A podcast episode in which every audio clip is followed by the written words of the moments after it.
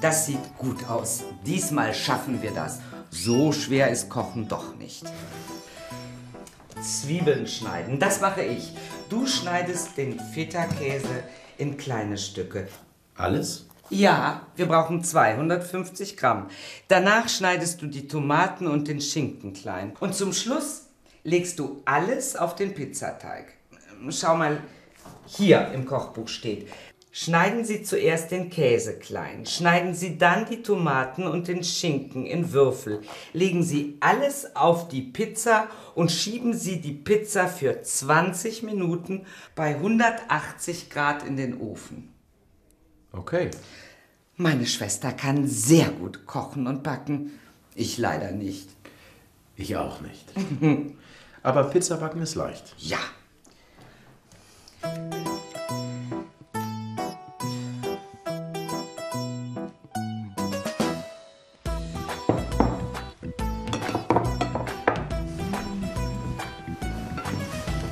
Guten Appetit.